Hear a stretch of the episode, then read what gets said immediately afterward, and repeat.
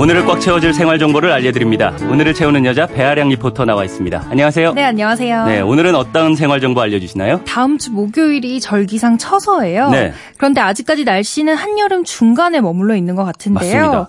오늘도 낮에는 전국 대부분 지역이 폭염 경보 기준인 35도를 웃돌 거라고 하더라고요. 오늘도요. 네. 111년 만에 찾아온 기록적인 폭염인 만큼 더위가 거의 재난 수준인데요. 네. 지난 11일까지 온열 질환 환자가 3,831명을 기록했 고요. 사망자도 47명이나 됩니다. 네. 작년 대비 동기간 1,400명을 넘긴 건데 그래서 각 지자체에서는 폭염에 대처하기 위해서 무더위 쉼터를 운영하고 있어요. 음. 무더위 쉼터는 더위에 잠깐 쉬어갈 수 있도록 만들어진 곳인데요. 네. 요즘은 밤에도 푹푹 찌다 보니까 24시간을 이용할 수 있는 잠자리 쉼터도 생겼거든요. 어. 정확히 어떤 곳인지 어디 어디에 있는지 알려드릴게요. 잠자리 쉼터라고 하면은 이름 그대로 잠을 잘 수 있는 곳이에요? 우리가 무더위 쉼터라고 부르는 건 운영하는 시간에 따라 세 가지로 나뉠 수가 있어요. 예. 오전 9시 부터 오후 6시까지 열려 있는 게 일반 쉼터고요. 음. 밤 9시까지 운영되는 건 연장 쉼터. 또 24시간 이용할 수 있는 게 바로 야간 쉼터예요. 그러니까 잠자리 쉼터인 아, 거죠. 네. 서울시 노원구에서 7월 30일부터 최초로 운영을 시작했는데요. 관내의 경로당과 체육관, 구청 대강당을 쉼터로 활용해서 운영 중입니다. 그렇군요. 이곳에는 이불과 베개 등 침구류가 구비돼 있고요. 또 어. 만일을 위해서 안전요원 두 명도 배치됐는데요. 네. 안전요원들은 상황 을 살피면서 기준 실내 온도인 26도를 유지하고 조절합니다. 어, 정말 잠 잘 수 있는 곳이네요.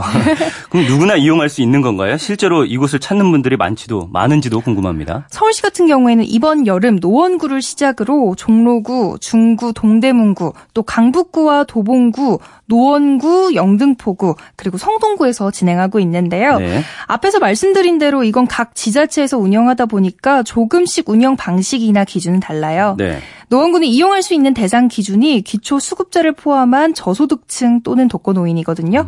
그래서 주민센터로 방문하거나 전화를 통해서 신청할 수 있는데 그 대상자에 해당되는지 확인이 되면 그날 밤에 바로 이용하실 수 있는 거죠. 바로요. 네. 제가 노원구청 관계자에게 여쭤봤는데 노원구에서는 총 11곳이 야간 쉼터로 운영되고 있고요. 한 곳당 매일 20명 정도는 방문한다고 하셨습니다. 어, 예. 그리고 종로구는 24시간 무더위 야간 쉼터를 누구나 이용할 수 있어요. 이용을 원하는 주민이라면 별도의 신청 없이 방문하시면 되고요. 음, 종로구는 신청 없이요. 맞아요. 네. 그리고 이 방송 듣고 계신 분들 중에서도 한번 가보고 싶다라고 생각하신 분들 계실 거잖아요. 네. 운영 기준이 지자체마다 가- 다 다르기 때문에 내가 대상자에 해당되는지 그리고 이용할 수 있는지는 관할 주민센터로 먼저 문의해 보시는 게 좋을 것 같아요. 맞습니다. 또 이번 여름에 전국에서 안 더운 곳이 없는데 잠자리 쉼터는 현재 서울에만 있는 건가요? 반응이 좋다 보니까요. 지금 네. 전국적으로 늘어나고 있어요. 음. 부산, 부천, 성남, 대구, 경기도 광주 등에서도 야간 쉼터를 운영하고 있는데요. 이용하는 분들의 반응도 좋고 또 앞으로 여름이 더 더워진다고 하니까 쉼터의 개수와 운영 시간이 더 늘어나고 있는 거죠. 네. 실제로 지난 6일 김부겸 행정안전부 장관이 노원구 잠자리 쉼터를 방문했고 현장을 살폈는데요.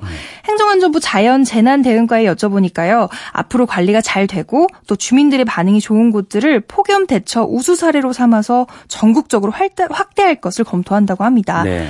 아무래도 노인층이 온열 질환에 걸리기 쉬우니까 노인 계층이 많은 지역에 야간 쉼터가 생겨나면 더 이용할 수 있는 사람이 늘어나겠죠. 그렇겠죠. 이 잠자리 쉼터는 모든 곳에 운영하지는 않지만 뭐 낮에 누구나 이용할 수 있는 무더위 쉼터도 있지 않나요? 맞습니다. 사실 밖에 있다 보면 잠깐의 에어컨 바람에도 좀 살 것 같잖아요. 그렇죠. 전국 곳곳에 주민센터나 노인복지관, 경로당 복지회관, 금융기관 등 무더위 쉼터로 지정해서 운영되고 있어요. 네. 특히 편하게 도심에서도 갈 수 있는 곳이 전국 약 6천여 개의 은행 점포가 아닐까 싶은데요. 네. 이번 달 31일까지 무더위 쉼터를 운영하거든요. 음. 쉼터로 지정된 은행 앞에는 무더위 쉼터라고 써진 안내판이 있어요. 어, 예. 또 몇몇 은행에서는 무더위 쉼터용 식음대라고 해서 시원한 얼음물 준비해 놓은 것도 있거든요. 음. 볼일 없는데 들어가도 되나 망설이지 않으셔도 되고요. 안내판 확인하시면 편하게 들어가서 더위 식히시면 됩니다. 아, 망설이지 않으셔도 된다는 게 참 좋네요.